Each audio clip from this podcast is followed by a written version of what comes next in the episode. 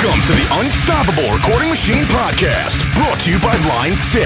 Line 6 is a musical instruments manufacturing company that specializes in guitar amp and effects modeling and makes guitars, amps, effects pedals, and multi-effects. We introduced the world's first digital modeling amp, and we're behind the groundbreaking Pod Multi-Effect, which revolutionized the industry with an easy way to record guitar with great tone. Line 6 will always take dramatic leaps so you can reach new heights with your music. And now your host, Kurt Ballou. Welcome to the URM podcast. I'm your guest host, Kurt Ballou, and on this episode, we're doing Dear Kurt, where you guys wrote in and asked me questions, and I'm going to do my best to answer them.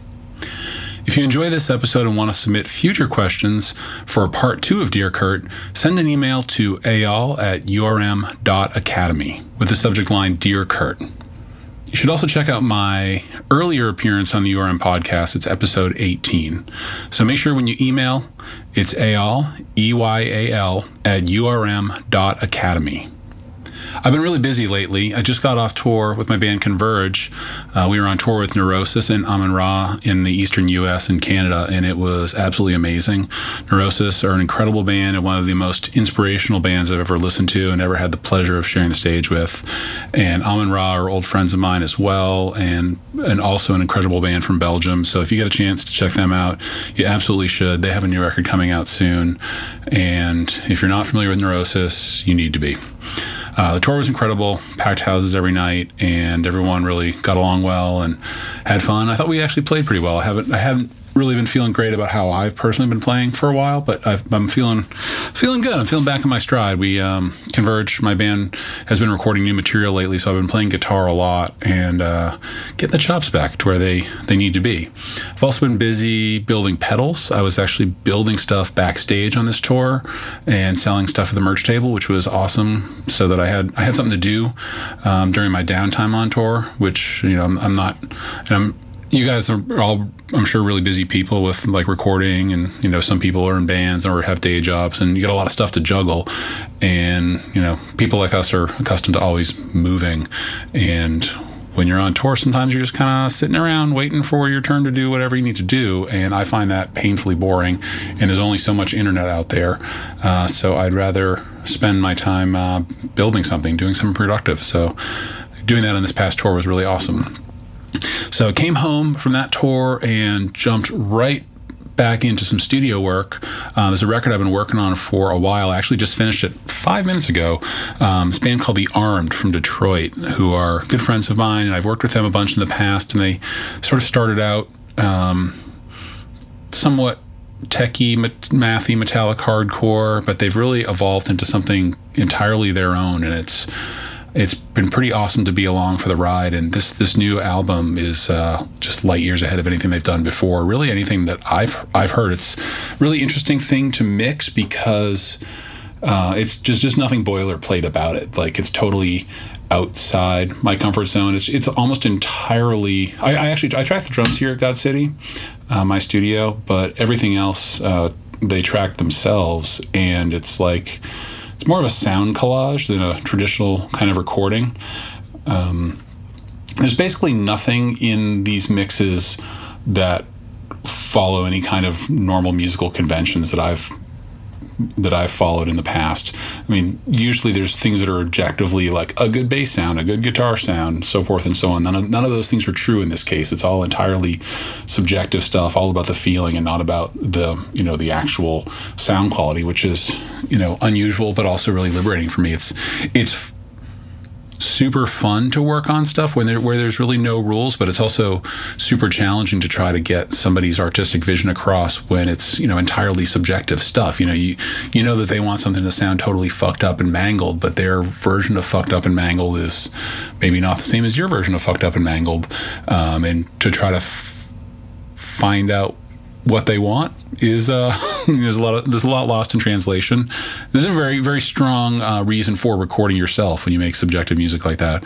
Um, but you know, I kind of come I kind of come from a similar background to them, so I sort of get what they're doing. But it's it's been a, an interesting ride.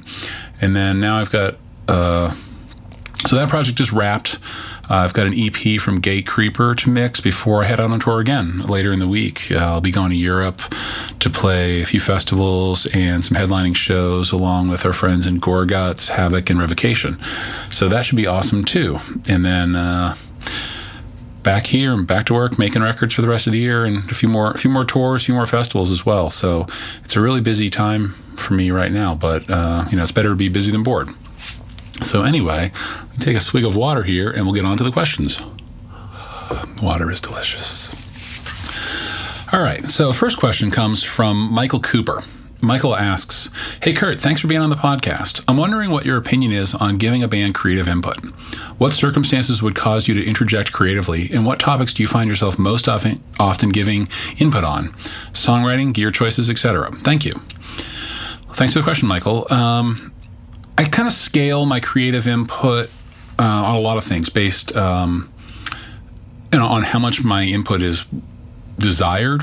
Um, and that's how much does the band really desire, not how much do they say they desire. Because a lot of bands say like, "Oh, dude, we totally want your input," and then when it comes down to it, when you're like, "Well, maybe you should," you know, rethink that that that thing you belabored for you know months in the recording and then practice space um, then they start to go like oh maybe we actually don't want your opinion even though we like records you've done in the past. So you know it comes down to like you know does the band really want my opinion or do they just say they want my opinion? And then also how much time are they spending at my studio? Is there adequate time to really give my opinion or am i just you know am i recording a band for a few days and then you know, just documenting what they're doing, or are they here for a month and really trying to shape an album, and you know, and or is it somewhere in between that? So I'll scale how much input I put in based on that, and also in terms of like pre-production with demos and stuff like that. The longer the longer projects, I'll get more involved, and the shorter projects, I'll be less involved. Uh, but you know, ultimately, I believe that the um, the band gets the final say in all of that. Um, some people will consider a band's audience their client or a band's record label their client. For me, it's really the band more than anything else. Like, I don't really give a shit that much if, you know, the record label thinks it's marketable or, um, you know, if it's what the band's audience wants to hear or anything like that. I'm really just trying to make this a, um, a pleasant recording experience that the, the band you know, then band can create a record that they're really proud of. If if they're proud of it and, and happy and enjoyed their time here, then then I'm happy, and that matters to me more than you know something being um, commercially viable or pleasing to the record label or anything like that. Um, I think the thing that I'm always giving input on is the sounds. And the sounds obviously start with the sounds coming from the room. So, drums, drum head selection, cymbal selection. Um, you know, a lot of drummers and musicians in general tend to pick gear that sounds good live. In a lot of cases, sounding good means sounding loud live, or gear that's really durable. So, like when I see a drummer come in with like super thick cymbals and like really super durable like Aquarian drum heads and I know they probably picked that stuff more because it wore well and they didn't have to replace it all the time and not because it was what actually sounded good. A lot of times the stuff that like breaks more readily is the stuff that sounds better. So we may make some changes to to their gear. Um, I always try to listen to what they sound like on their own gear first if they have their gear with them. Um, if they flew out to record and they're borrowing stuff, then I try to give them some time on my gear to turn knobs and play around with different things and try to see what they you know what they gravitate towards and you know make make some suggestions of my own. If we're really butting heads over a sound i think that they have the wrong sound. Um, you say it's a guitar like i might just set up two amps and record them simultaneously one being like a kind of sound that i think would work well and the other is their sound. And a lot of in a lot of cases um, you know bands will prove me wrong and i, I love it when that happens because that's that's when i learn about sound. Um, you know and so i try to be open-minded and just sort of listen to what's going on in the room and how it works together before i butt my nose in. But i you know i always end up doing that and it's usually fairly welcome especially in like the guitar overdub phase when we're doing all the ear candy stuff. People love it when i just kind of pull out tons of pedals and we start messing around making making noises. That's always really fun for me and i do that quite a bit. I probably do that a lot more than i say like hey you know what? This chorus should go twice as long or something like that because more often than not the bands that i'm recording have song structures that are like you know a b c g b c f e d b b something stupid like that. So, you know, when when when a singer has written lyrics around some sort of nonsensical song structure, uh, it's really hard to tweak the the song arrangements without completely destroying their their lyrical flow. So more often than not, I'm not able to to do that kind of stuff, or at least not as much as I would like. All right, so I think that gets that one. The next question comes from Raleigh Ulig. I hope I'm pronouncing your name correctly. Uh, Dear Kurt, can you talk about the guitar and bass rigs, including mics and pre's if possible, on Black Breath's Slaves Beyond Death? I've never heard an HM2 tone so searing and huge, but not annoying or tinny. Any details would be much appreciated. Oh, and Raleigh also asks, "Did you ever know that you're my hero?" Oh, thank you, Raleigh. That's very that's very nice of you. I did not know that I was your hero, but um, it's good to know now. Um, so that record, I don't know, was like four years ago, three, four years ago. Um, so I don't really remember all of the details. I do remember that we they flew out for that one, and we borrowed a um, a Peavey VTM 60 from somebody locally, and because that's that's they use one Peavey VTM 120s at home, and I think we also paired that with an Ampeg V4, and they probably went into my Emperor 6x12s, but I don't really remember which which cabs we used, and um, I think we may have used my Sparrow Sun combo a little bit in the mix, but I believe most of it was the VTM with just a regular HM2. You know, we, we lined up a bunch of different HM2 clones, and um, know, I think the band were just you know they'd always played with the the original HM2s with batteries, um, not power supplies, and in the loop of a Boss gate pedal um, because it, the the Boss gate pedals they they seem to think that they affect the sound. I've never really noticed that, but um, definitely does sound different with batteries versus a, a power supply. Um, but you know the, the gate on those the, those boss gates are pretty cool because they have a loop so um, the gating action is keyed off the guitar signal rather than the distorted signal whereas um, you know, there's basically like a detector path and then like an audio path. So the detector path is whatever's coming into the input, in their case, just a guitar. And then the audio path is whatever's in the loop. So the uh, HM2 is being gated, um, but the the gating action is being triggered off the raw guitar signal. So it's much more accurate than if you put like a gate after distortion pedal with all like the noise from all the gain. You know, the diam- the the signal to noise ratio is way smaller in that case than um, than the the sort of dynamic range of just a raw guitar. So that worked out really well. Um, but yeah, they, they, like the original HM2. There's just something about where the mid range on those things sits that works better for them than any of the clones that we tried. And I had, you know, maybe at the time probably three or four different clones, um, and I've I've amassed more since then, and then also gotten rid of some since then as well. But that's what worked best for them. Um, with the HM2 sound, it really all comes down to gain staging. Um, I think it was, you know, the color sounds cranked on, on both. The high color sounds actually a high and a mid. They're just they're ganged together, and they're the frequencies are fairly close together. Um, but it is actually a high and a mid that you're boosting at the same time when you boost the high color sound. Um, and then volume was probably cranked, and distortion was probably down pretty low. Really, it's just like an EQ and a boost more than it is a distortion.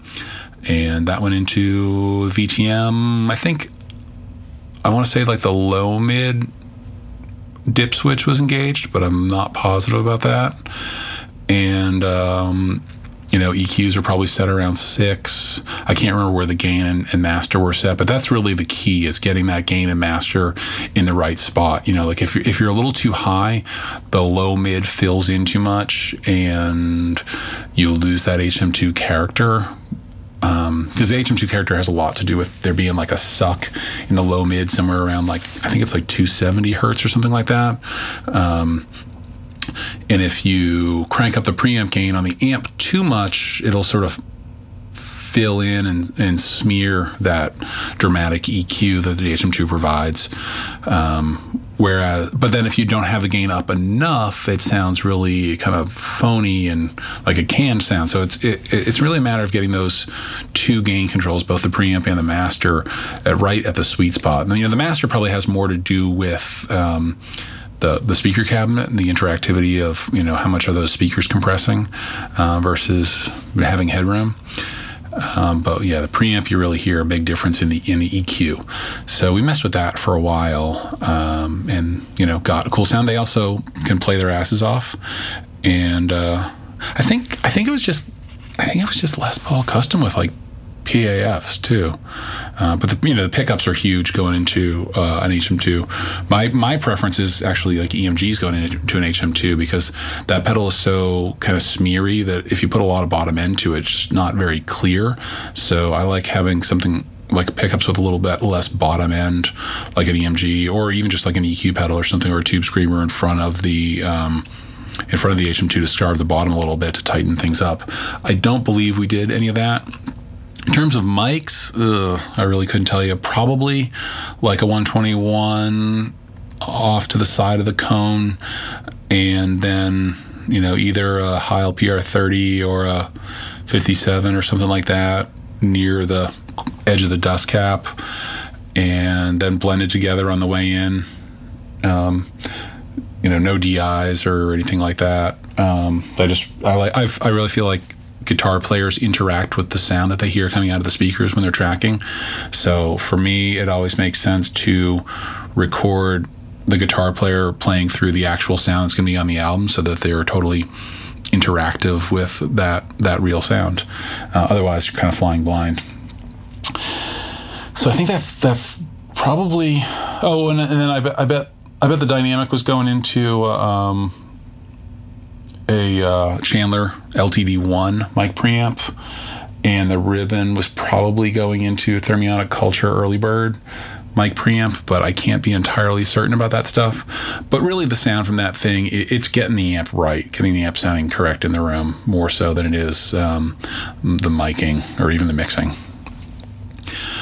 All right, so I think that answers that one. The next question comes from Eric Bertignoli. Hey, Kurt. This question is inspired by your offer to record anti Trump songs for free from a few months back. Do you feel that modern bands with political messages need to be more direct with their lyrics and message than many are? Or is it beneficial for a band to keep their political beliefs vague to avoid alienating the portion of the country that disagrees with them? Thanks. I think whatever political message a band attaches to themselves is entirely up to them and whatever they're comfortable with. You know, if you have if you have a message and you are knowledgeable about the facts to back up the message and the entirety of your band is on board and willing to defend that message and um, you know you have a microphone you can use it and you have a voice you have an audience and and you should use that that voice and that um, to get out to your audience even if it's just a matter of you know, even if you're preaching the converted and you just want to inspire yourself to be better and to be more active, then that's awesome. You should do that. Um, I would never encourage a band to to portray themselves politically in any way that they're not, especially not for any kind of commercial reasons. Um, you know, if you don't have the stomach for it, or if you don't if your band is not unified in their political ideas or you just don't feel like it's appropriate for the aesthetic of your band, then you don't need to do it. Um, if you do, then you can. So I don't know. It's just, I, I wanted, I, you know, my, my band is not particularly outwardly political, but we are all very uh, left wing political people. And personally, I wanted to do what I could to, to play a role to give other bands a voice. And I, I have some resources. Um, in that I have a recording studio and I had a, a, bit of free time, a bit of rare free time, um, and I was I was pretty upset with what was going on with this administration at that point in time, and obviously still am. And uh, I wanted to give people who might not otherwise have a, have an opportunity to come record with me, an opportunity to record with me for free, and and get their message out there as, as best they could. So I was happy to uh, to help out. The next question comes from oh my god, how do I say this name? Kyriakos Splut. Is that cut off? I don't know. It just says SPL. I don't know. Well, whatever your name is, I'm sorry. Uh, thank you for writing. He says, uh, or he or she says, Dear Kurt, as an engineer and guitar player, how do you change hats while recording your own parts? Any advice? Editing is a major part to making things sound tighter and therefore bigger. Since you are minimizing phase issues between sources, what is the point of too much for you? So I guess those are two questions. Uh, as an engineer and guitar player, how do I change hats when recording my own parts? Um, that, of course, is really difficult. Um, and the more I've done it, the easier it's become. And I also have to rely on my bandmates a lot. So when they're recording, I'm sort of wearing my producer hat. And when I'm recording, they get to produce me to a certain extent. Um, but it is, it's a lot of listening. It's a lot of um, keeping your ego in check. And, um, just a lot of self doubt, a lot of self loathing, and sometimes you just got to stay the course and and trust that you're correct. Other times you have to be psycho and just do things over and over and over and over again, and then eventually give up when you realize you can't do it as well as you hoped you could. Um, but it's never, it's always emotional, and it's very rarely good. But um, you know that that's the time where you call upon your peers, other recording engineers, and, and your bandmates and whatnot to be the voice of reason. Um, the next question being um, editing is a major part to to making things sound tighter and therefore bigger. Since you're mi- minimizing phase issues between sources, what is the point of too much for you? Okay, I think what this person is asking is about editing individual microphones on a drum set, for example. Um, obviously, one there's no phasing between microphones when there's only uh, one microphone capturing a signal. Obviously, there, there can be um, acoustic phasing. Like if you have a microphone near a floor, um, the reflection off the floor may be subtly delayed in time versus um, the the source arriving at the microphone. But let's let's not worry about that for the sake of this conversation. Um, we're just talking about the phasing that happens between microphones, um, and yes, if you're not hitting the floor tom, you might want to turn the floor tom mic off so that um, you're not capturing the snare drum and the the cymbals through the floor tom microphone. This is a trick I use a lot, um, and I, I feel like it's it's very beneficial, at least in you know aggressive, loud kind of music where you're looking for a really direct, punchy, in the face kind of sound. If you're looking for a more like smeared, vibey sound, some of that like sympathetic resonance that happens in say the floor tom when you hit the bass drum, or in the rack tom when you hit the snare drum, or whatever like you may want a lot of that stuff in your mix. For me i'm i generally do not and i try to get i try to use as few microphones as i can in order to capture a full sound. Um, I'd, I'd love it if i could do the Glyn Johns method or something for the type of bands that i record but unfortunately like most drummers are not that well balanced in the room, especially with the amount of compression required to keep drums, you know, sitting nicely in a mix with you know a, a, huge wall of compressed distorted guitars. Um, unfortunately, it's just not really feasible for me to get a, a, a uh, an appropriate drum sound with only a few microphones. I end up using maybe 12 to 16 mics on a drum set. Um, that's that's what works for me. But yeah, I definitely edit stuff quite a bit to uh, to tighten things up. All right, our next question comes from Orion Lund. Hello, Kurt. I've been waiting for another podcast with you for ages. Love the other one. Really started to get into your production after Kvelertak, Talk, which are one, which are from my neighborhood. They went to your studio to record Mjod. Such a fantastic sounding album. But on to my questions. All right, so well, I actually recorded Kvelertak twice. I recorded their debut, Kvelertak, as well. Uh, anyway, uh, first question he asks is. Um, uh, sorry if it's a she. I actually don't know the genders of some of these names. I, it's always a sausage party in recording, so I'm assuming it's male, but uh, apologies if you are not. Um, what is your approach to getting these really aggressive drum room sounds? I think it's really unique, and I can immediately hear if something's been recorded at your place from the drum sound.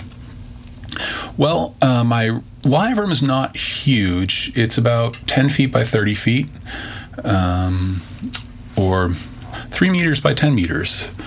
Um, and it's pretty pretty treated. I've got some Owens Corning 703 on the ceiling um, that's, that's, suspended from the ceiling as a cloud, so it's picking up both on both sides of the the suspended cloud. And then I also have some of that on two of the four walls. And um, well, there's actually more than four walls because it's sort of an odd shaped room. Um, and there's also a diffuser on two of two of the walls. So the sound is not particularly reflective in there, and, and what reflections there are, there's no there's not much of parallel. There's a little bit of parallel ceiling to floor, but for the most part, there's no parallel surfaces in there, and that's just sort of an accident. Um, my studio had a well-designed control room, and then the live room is just the leftover space. But it's um, it's an asymmetrical space um, that is fairly diffuse and and and dry sounding. So the the room tone around the kit is actually really controlled. However, I have um, a small ISO booth and a bathroom that are adjacent to the live room, both of which are they're both fairly small, um, but they're both very reflective. They have hard floors, hard walls, um, and no acoustic treatment other than whatever crap happens to be gathered in those rooms. So they're pretty reflective. So what I and and from from inside these rooms, there's no direct line of sight to the drum set. So what I tend to do is open up the doors to to the bathroom and to that ISO booth, place omnidirectional microphones inside each of those rooms, and then. Um, and then record drum sounds in there. What what that gives me is um, a pretty bombastic drum room sound that doesn't have direct line of sight to the kit. So because it doesn't have direct line of sight to the kit, it's like pure reflections that those microphones are picking up, which has the added benefit of not having like a direct correlation to the close mic sound. It's it's like a reverb. It almost has like a it has a bit of built-in pre-delay, usually about um, 20 milliseconds, but also um, it's the transient response is kind of is kind of smeared. Um, so it's not like this attacky thing that I have to. It's not like a delay on a close mic where there's like an attack that could sound like a comb filtering or something with the close mic. It's it's all diffused sound. Um, so it just kind of fills in the ambience of the drum set without interfering with the attack of the drum set. So it ends up working out pretty nicely. Um, and uh, if you've watched my my CreativeLive class, um, if or if you purchased that, then you probably got the um, the the room impulses that I included with that class, um, the convolution reverb based on on those sounds, and that stuff's also contained within the the drum library that I have available through Room Sound. Um, yeah, so so that's what I do with the room sounds, and yeah, then definitely because Kvelertak's like got a lot of like mid tempo stuff. It's it's heard pretty prominently on that record. Faster stuff that I do, I'm not able to use as much of that that rim sound just because it gets too smeary. Uh, all right. Next question is about the HM2 guitar sound. I think I answered that one earlier. And that was their two questions. Okay. Next question is from Adam Train. Hey Kurt, I read somewhere, Wikipedia, so definitely reliable, yuck, yuck, yuck, that when you did From Parts Unknown by Every Time I Die, you tracked most of the vocals in one day because, because Keith had laryngitis. First off, is that true? And if so, fucking how? Uh, I actually don't remember, to be honest with you. Um, it was a few years ago. I've made a lot of records since then. And I mean, Keith is a total machine. He has an incredible voice and an incredible work ethic, and is he's just driven, unlike a lot of, uh, well, more so than a lot of people that I've recorded. I mean, everybody I record is driven, but the guy the guy really has um, a lot of drive behind him. Um, super enthusiastic person and really cares a lot about what he does. And um, you know, I, I, seem to remember we were recording in the fall. The weather wasn't great. No one, nobody was feeling great, and um, I mean, it was the early late winter or something. I actually don't. I don't even remember. But I remember that Keith is great, and he busted his ass to do a killer job on that record, and he d- definitely delivered. All right. And our last questioner is AJ Viana. And AJ says, What's on your list of gear you can't live without? Actually, AJ has a lot of questions. So here's the first one What's on your list of gear you can't live without? Let's see. When it comes to recording gear, I'm gonna say it's my control room. So I have a and whenever whenever people ask me about what gear they should get when they're putting together a studio, I tell them they really should not skimp on their monitors and monitoring environment because if you can't hear what's going on properly, then you'll never make good decisions. So for me, I'm using Adam S3A monitors in my control room, um, which is somewhat treated, but it is acoustically designed. It's a reflection free zone style control room. There's a lot of like 30 degree angles in this room. I think it has, let's see, one, two, three, four, five, six, seven, eight, eight walls. Um, it's not like a actual octagon, but it is. Um, it's all a bunch of 30 degree angles. Um, you know, obviously don't need to work in a room of this shape. And I, I mix a lot of stuff in my home studio too, which is um, rectangular, and I'm able to get good results there too. But um, when I'm in the control room at God City, I really know what stuff sounds like. And I'm even at the point now where I'm not even hardly referencing anything at all. I just know what stuff sounds like in here. And, and there's like a symbiotic relationship to um, a monitoring environment that you're super familiar with and can trust that is more valuable than any piece of outboard gear. Beyond that, um, some gear that I own that I really love mainly massive passives. There's just so much you can do with them, especially with the um, the bandwidth control and the shelving filters. You know, you see that kind of stuff in plugins all the time now, but you didn't really see that much with the analog gear, and it's hugely powerful. Um, you know, being able to create a subtle like if you're like if you're boosting a low frequency to be able to create a little bit of a dip right before that frequency you boost can create a you know huge sense of of size that you would need two bands of a, of a conventional equalizer to get um, or the converse is true like if you're say cutting lows with a shelf but have that that bandwidth control all the way to the right then you're boosting sort of resonant frequency right before the the roll off point which is really nice for maintaining a sense of size of things that need some rumble or some plosives removed from him. Um, so I love those EQs. I use them all the time. Um, for finishing mixes, I've got a TubeTech SMC 2B multiband compressor that's awesome. Um, it really takes things from sounding like a rough mix to sounding like an album without a whole lot of work. It's easy to abuse, of course, as all multi band processing is, but it's super powerful when used sparingly.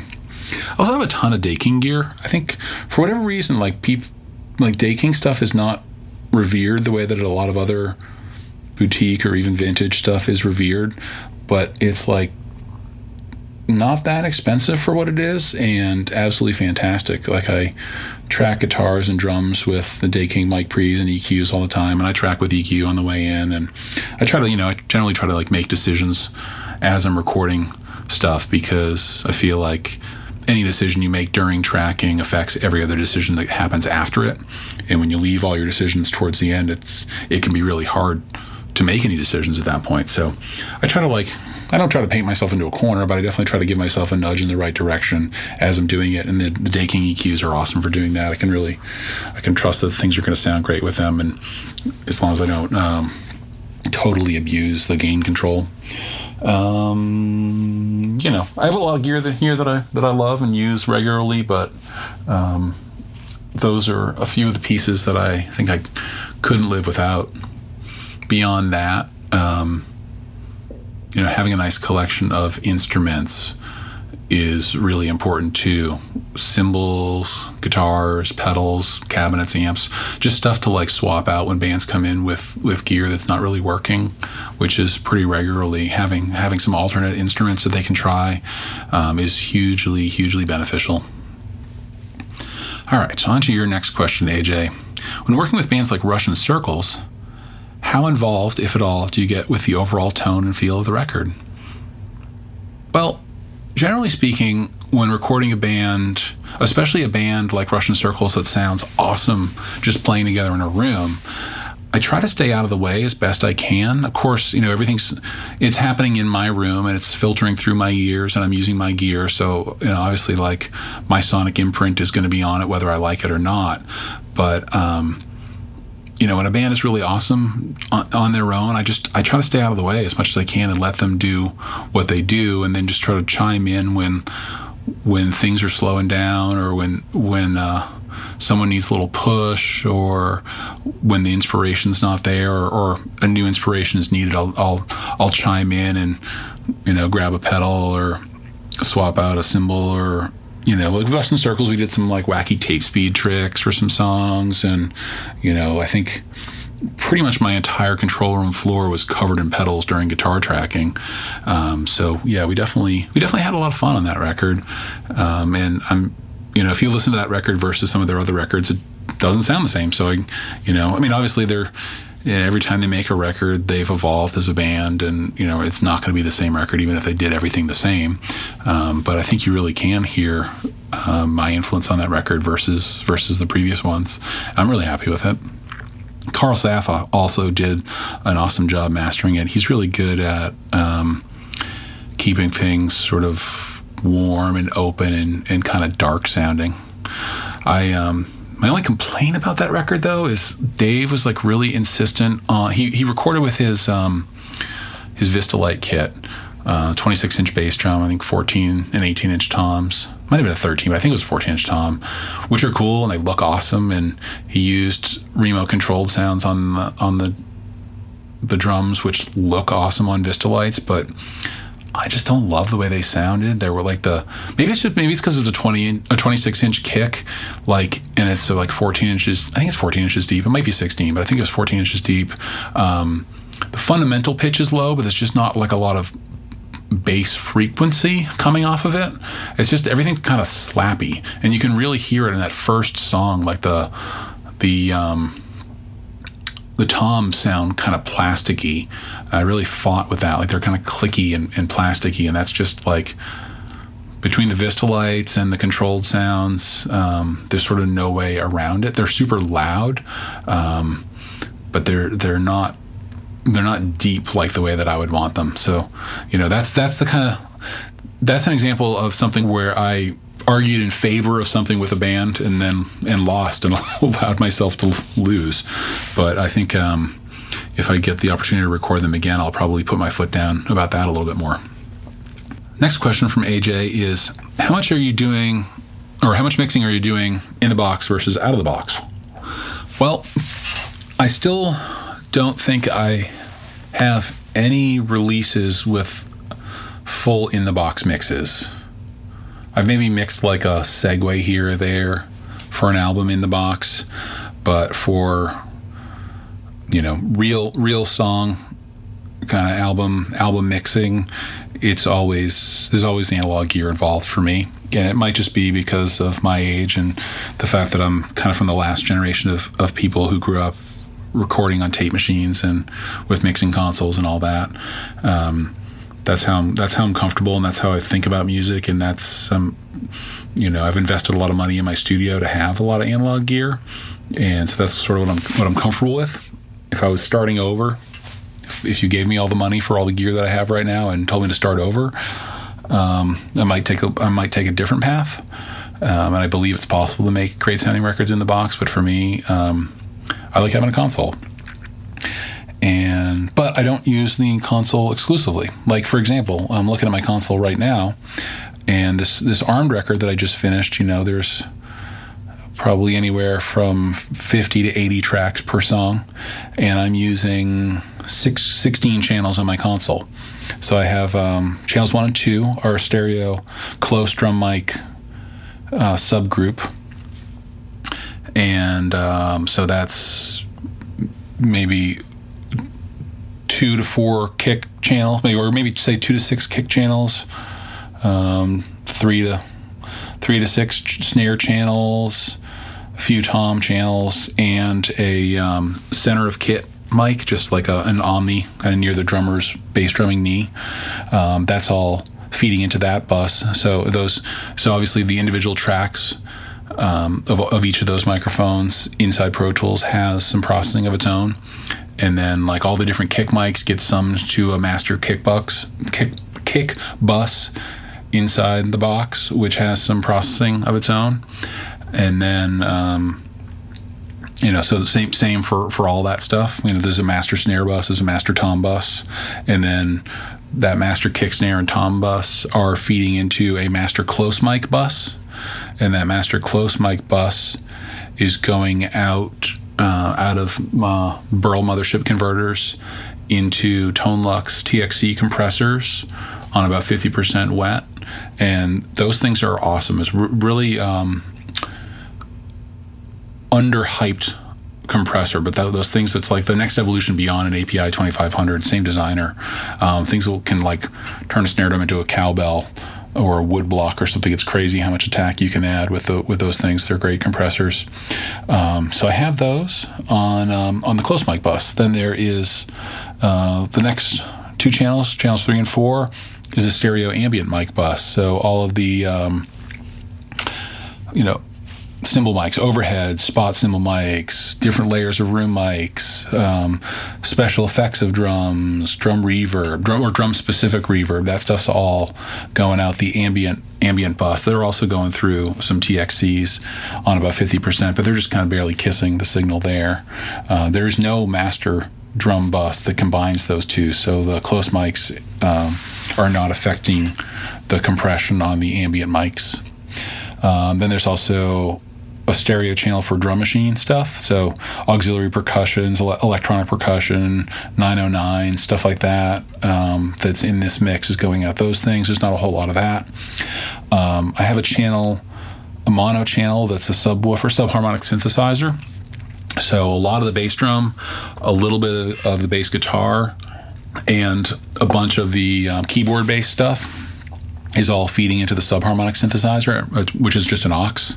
So they, they also you know they obviously have their dry channels as well, uh, but they're being being uh, summed together, compressed, subharmonic synthesized, then compressed again, and then that feeds mono channel on the console. Then there's a mono bass channel there's very few stereo bass effects on this record, and if there are, they're either feeding into the guitar bus or the um, there's a master effects bus.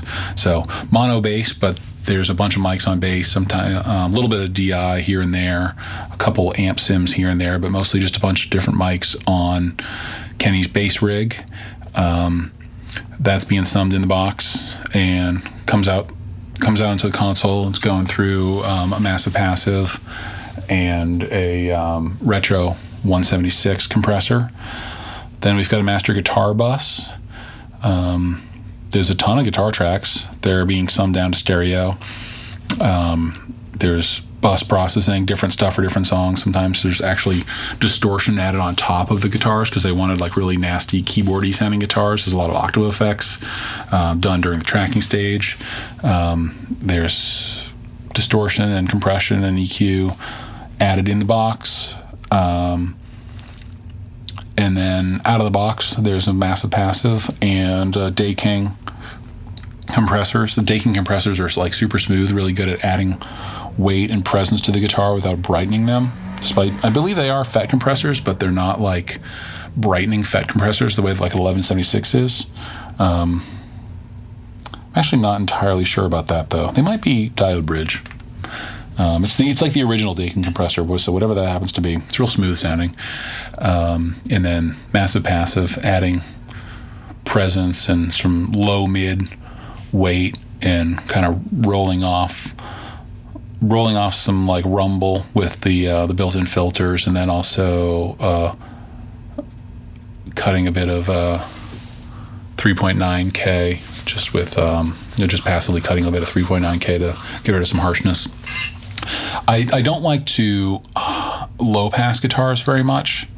Uh, I'd rather use some sort of bell at the harsh frequencies. A lot of times I find, like if I'm recording a band with like dual rectifiers or something, or 5150, something that's really sizzly, I'll end up just notching like 11K or so out of the signal in the box. Um, I didn't have to do that in this case, but looks like it looks like I am low passing at like 18K, but I'm also, um, you know, boosting a, a bunch of different highs, and then there's that there's that cut at like 3.9 to get rid of some harshness. Uh, so the guitars are still nice and open, but don't have excessive high end. Uh, then again, a master keyboard bus. Uh, I think I'm not I'm just doing a little bit of console EQ on that, but there's a ton of you know internal processing. I think I'm using the, the Massive Passive plugin on that, which is pretty good. It's not entirely as good as the hardware, but it's but it's definitely good. Um, then vocal bus, a bunch of internal stuff, a bunch of gain kind of stuff happening inside the box, and various plugins and slapbacks and stuff, and then um, that's going through. Um, the only thing analog aside from a little bit of console EQ on the, the vocal bus, is um, Requisite PAL Plus Mark Threes, which are like a mastering grade optical compressor. Just imagine like a really super nice LA2. And then finally, there is an effects master. So, pretty much anything that's left, like reverbs, delays, um, all that kind of stuff is coming out the console as well. So I have master control of that. Um, you know, within groups, there are some things like there's some vocal only reverbs that are in the vocal group, and there's like there might be guitar only delays that are in the guitar group, or drum only del- delays or reverbs that are in like the ambient drum group. But then generally, like I'll send a like if I'm just going for like a realistic room sound from a reverb, like I'll send a little bit of reverb from the master bus of, of each of these instruments into like a room sounding reverb, and then there might be some special effects reverbs, and all that stuff's getting summed out channels 15 and 16, and then from there, um, uh, I'm going out the, uh, the stereo insert of the console, which nice. This console has a switchable stereo insert. Um, that's going into an Avenson blend for wet dry control. Oh wait, oh sorry. Actually, no. It's going first. It's going into a dangerous BAX EQ, and I'm just doing a little bit of like high passing at like 70 kilohertz just to help out the converters. Obviously, like it's pretty well beyond what you can hear, but it does help the converters um, sound a little more natural if you get rid of all the ultrasonics um, low passing around 24 hertz, and then just like a little bit of shelving boosts on both the highs and the lows. Um, I do that first so that the entire signal is is hearing that EQ and getting the benefits of of that um, the high pass and low pass filtering, and then from there it goes into an Avenson blend, which is a um, which is a, a wet dry effects loop processor. So the remainder of my stereo bus can be controlled wet dry with with that control. And what the remainder of the bus is is just two boxes. There's first uh, the TubeTech SMC 2B, which is a um, stereo multiband um, compressor. Um, I think it's just tube makeup. I'm actually not sure what type of compression action it uses. I think it's tube makeup gain. I, I don't think it's a vari-mu. Um, I think it's just tube tech, so they stick some tubes in it, so it's all tubey. But I don't know, things fucking sounds good. Um, so I gently kind of kiss the three bands with that. Spend some time kind of dialing in um, the speed, especially of the release of the low band, to make sure it's appropriate for the song, and um, and making sure the the crossover points are appropriate for the song.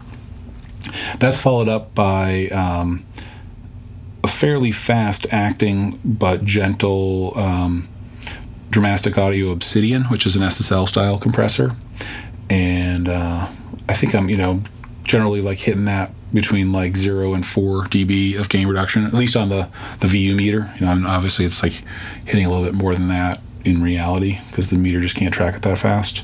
Uh, and then that that those two boxes go back into the Avenson blend. Um, effects return and I have that on about 70% wet.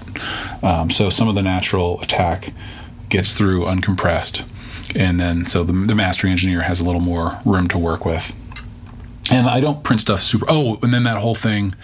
Um, sometimes I print stuff to tape. I, I, do have an ATR 102, but in this case, uh, I'm using um, the UAD ATR 102 plug-in at uh, I think it's quarter inch, 15 IPS might be 30 ips. I think it's 15 ips.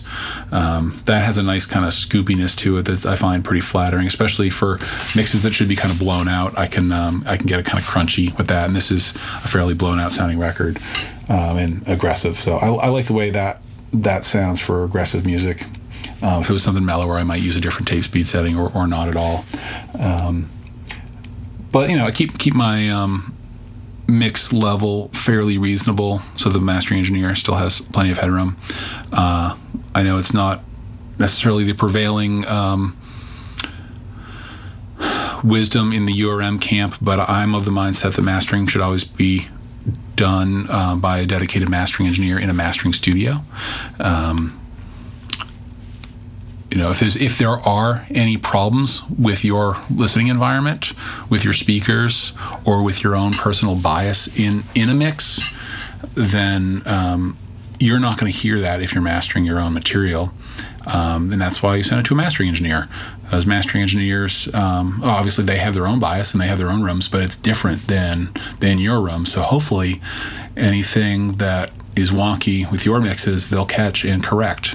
Um, now, granted, it can be hard to find a great mastering engineer that you trust that does a good job. And I think a lot of people end up mastering their own stuff just because they're frustrated with um, with the mastering experiences they've had in the past. So, you know, don't don't give up. Spend some time working with different mastering engineers, and hopefully, you know, if you're if you have not found someone that that you're comfortable with, um, you end up do finding someone that that works within your budget and delivers records back to you that are better than you could do yourself. You know, obviously, like as a mix engineer with all this gear, I have some of the skill sets and you know a lot of the gear necessary to master records if I if I chose to, but um, with the great mastering engineers that I use, people like Alan Douches, Brad Boatwright, Carl Saff, Nick Zampiello, Magnus Lindberg, um, John Golden. Um, I, have never been able to beat any of their masters, and I try as a, as a as an exercise to myself. I try to beat their masters, especially if it comes back and it doesn't sound right to me. Um, I'll try to beat their masters, and uh, I'm never able to. So there actually is a, a merit in someone who is a full time mastering engineer. It's kind of like saying to a guitar player, like you know, oh, you play guitar, so you can play bass. Yes, you can play bass. If you play guitar, you can play bass. If you play bass, you can play guitar. If you play drum set, you can play bongos. Um, but that does not mean that you're the best person for the job. You know, it really is a dedicated, dedicated craft. All right, so that was a long answer. Two more questions from AJ. What are some of your favorite mixes that you didn't do? I think I'm just going to pass on that one just because um, at this point in my life, I'm recording so much music that I'm not consuming a lot of music. So I'm not really listening to a lot of other people's stuff these days. All right, one last question from AJ Viana. On the album From Parts Unknown by Every Time I Die, how did you obtain such a sludgy overall tone, but still have it be tight, clear, and hard hitting? How much of that was from the band versus work on your end? Well, I think it was entirely from the band. I mean, they're they're great players. They um, they're super driven. They've been at it for a long time. Um, they know sound. They know it sounds good. They know it sounds bad. Um, they're uh, they have strong sense of will, and they play shit hard. Um, so it's as simple as that. It was really up to me to like stay out of the way, and uh, you know, it's it sounds sludgy, but it's not like it has like an overabundance of bottom end. It's just maybe like a we might have chose some really dirty distortion pedals for things. Um, or uh, chose to use a lot of room mics or something. I think you know both both me and Every Time I Die are super influenced in like all the midwestern noise rock stuff from the '90s. You know, like you mean Kittens, Jesus Lizard, Dazzling Killmen, The Cows, um, uh, Easy Action, Laughing Hyenas um, shellac. I mean, there's ton, tons of stuff like that where it's just like, and basically the stuff that Albini would record. Um, hard hitting. Oh, uh, you know, Unsane, perfect example. You know, l- listen to Unsane, go see Unsane play, um, and then think about how that would inform your musical decisions. You know, just tons of mid range, loud, tube amps cranked, greasy tones, like vibe way more important than clarity but there still is clarity just because stuff's not super layered you know like like an unsane record like listen to unsane visqueen for example. Um, that's a great sounding record. Um, and uh, you know a lot of the verses are just one guitar track. Um, there's a guitar track and that's panned to one side and then there's the room mic for that guitar track that's panned to the other side and then maybe a second guitar kicks in for the chorus but there's um, when you don't like over layer stuff, then there's still a lot of space in your mix to have like cool character in the tones that you have. And um, I don't know, that's more important to me than having something that sounds objectively good or is louder or whatever. If it has like, if it has like a cool vibe, then it's going to draw me into the record and just feel a lot more compelling. So I think we have reached the end of this edition of Dear Kurt. Again, if you want me to do a part two, you're going to have to write into uh, eyal at urm.academy. So E-Y-A-L at urm.academy. And that's all for now. So I hope to hear from you guys soon. The Unstoppable Recording Machine podcast is brought to you by Line 6. Line 6 is a musical instruments manufacturing company that specializes in guitar amp and effects modeling and makes guitars, amps, effects pedals, and multi-effects. We introduced the world's first digital modeling amp, and we're behind the groundbreaking Pod Multi-Effect, which revolutionized the industry with an easy way to record guitar with great tone. Line 6 will always take dramatic leaps so you can reach new heights with your music. Go to www.line6.com to find out more about Line 6. To get in touch with the URM podcast, visit urm.com slash podcast and subscribe today.